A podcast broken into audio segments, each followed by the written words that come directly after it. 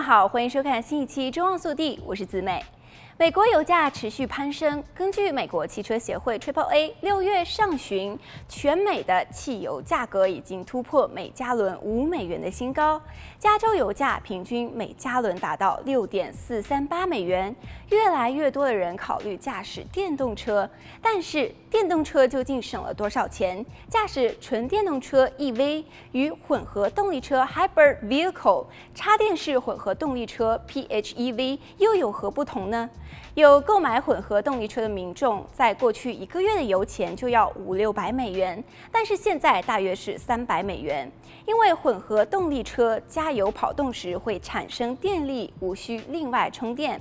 但是即使省钱，也有很多民众不建议购买二手的混合动力车，因为二手的混合动力车很可能会出现故障，故障后更换油电转换器、电池等零件，就很可能要花上万美元。在美国进行电动汽车的长途旅行几乎是不可能的任务。虽然联邦政府的新基础设施法案规划未来会增建更多的充电站，但是似乎依旧不能够满足长途的旅行。在加州，州长纽森于二零二零年九月发布行政命令，要求二零三五年起，加州全面禁售燃油新车。这项规定不适用于二手车贩售，而且现在的汽燃车的车主仍然能够上路。但的确有许多的加州人已经选择驾驶电动车。来看下一则消息。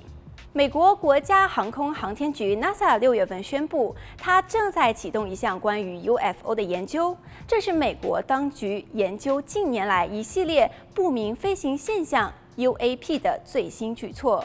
这项研究从今年的秋天开始，持续九个月，经费不超过十万美元。它将是完全开放的，不使用机密的军事数据。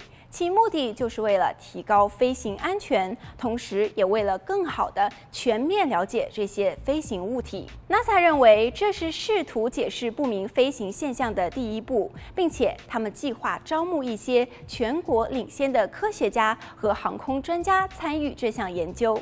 该项目与五角大楼的研究是分开的。五角大楼也正在从许多联邦情报机构收集过去几年中有关于该现象的信息。好了，本期节目到这也就结束了，我们下期再见。